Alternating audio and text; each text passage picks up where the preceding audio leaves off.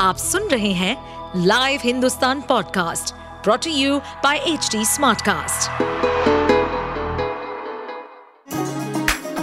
चलिए आपको ले चले बिहार राज्य की गहराइयों में, सुनेंगे बिना पक्षपात के खबरें देने वाले बिहार की खबरें पॉडकास्ट को इस पॉडकास्ट में निष्पक्ष चर्चा होगी राजनीति के महत्वपूर्ण घटनाक्रम क्राइम की चौंकाने वाली कहानियाँ, मनोरंजन के नए रंग सांसदों द्वारा किए गए दल बदल जैसे कई महत्वपूर्ण विषयों पर।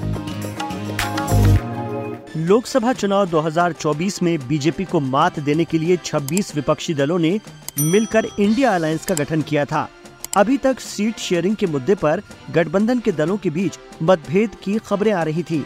इसके बाद बिहार के सीएम नीतीश कुमार के नाराज़ होने की भी खबर सामने आ गई। इंडिया की चौथी बैठक में ममता बनर्जी और अरविंद केजरीवाल ने मल्लिकार्जुन खड़गे का नाम पीएम पद के उम्मीदवार के तौर पर आगे कर दिया। पीएम उम्मीदवार के तौर पर खड़गे का नाम सामने आने के बाद से नीतीश कुमार नाराज़ बताए जा रहे हैं, क्योंकि न तो उन्हें संयोजक बनाया गया है और न ही पीएम का चेहरा घोषित किया गया। हालाँकि अब इंडिया गठबंधन से जुड़ी बड़ी खबर सामने आई है, जिससे नीतीश कुमार की नाराज़गी थोड़ी कम होगी। सूत्रों के मुताबिक बिहार के सीएम नीतीश कुमार इंडिया गठबंधन के संयोजक बन सकते हैं। सूत्रों के अनुसार नीतीश कुमार को कन्वीनर बनाए जाने पर कांग्रेस जल्द ही विचार कर सकती है। नए साल में नीतीश को इंडिया गठबंधन में बड़ी ज़िम्मेदारी दी जा सकती है। नीतीश ने इंडिया गठबंधन में सीट बंटवारे के फैसले से पहले ही जेडीयू का उम्मीदवार घोषित कर दिया था। इसके बाद से ही नीतीश के नाराज़ होने की अटकलें आने लगी थी। मीडिया रिपोर्ट्स की माने तो नीतीश को मनाने और उनसे संपर्क साधने की कोशिश तेज हो गई है। बीते दिनों जेडीयू की राष्ट्रीय परिषद की बैठक में भी कांग्रेस पर हमला बोला गया था। नीतीश ने कहा था कि कांग्रेस उनके काम की चर्चा भी नहीं करती।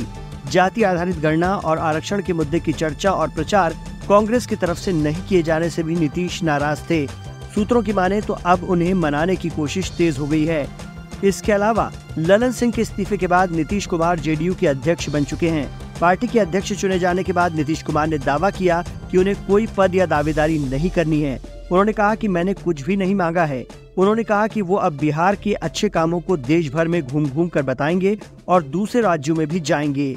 वहीं आरजेडी से नजदीकी की खबरों के बीच ललन सिंह के इस्तीफे ने भी बिहार से लेकर दिल्ली तक के राजनीतिक गलियारों में गर्मी बढ़ा दी है। पिछले दिनों आरजेडी के बड़े नेता लालू यादव से मिलने पहुँचे थे। नीतीश के जेडीयू अध्यक्ष बनने के बाद बिहार में एक बार फिर सत्ता परिवर्तन की सुखबुगाहट शुरू हो गई थी। माना जा रहा है कि इसी के बाद से कांग्रेस में हलचल शुरू हुई थी। आप सुन रहे थे हमारे पॉडकास्ट बिहार की खबरें। ऐसे ही अपराध जगत से जुड़ी, राजनीति और विकास जैसी खबरों के लिए हमें फॉलो कर सकते हैं। इस पॉडकास्ट पर अपडेटेड रहने के लिए हमें फॉलो करें एट एच डी हम सारे मेजर सोशल मीडिया प्लेटफॉर्म पर मौजूद हैं। और ऐसे पॉडकास्ट सुनने के लिए log on to W W W dot H D smartcast dot com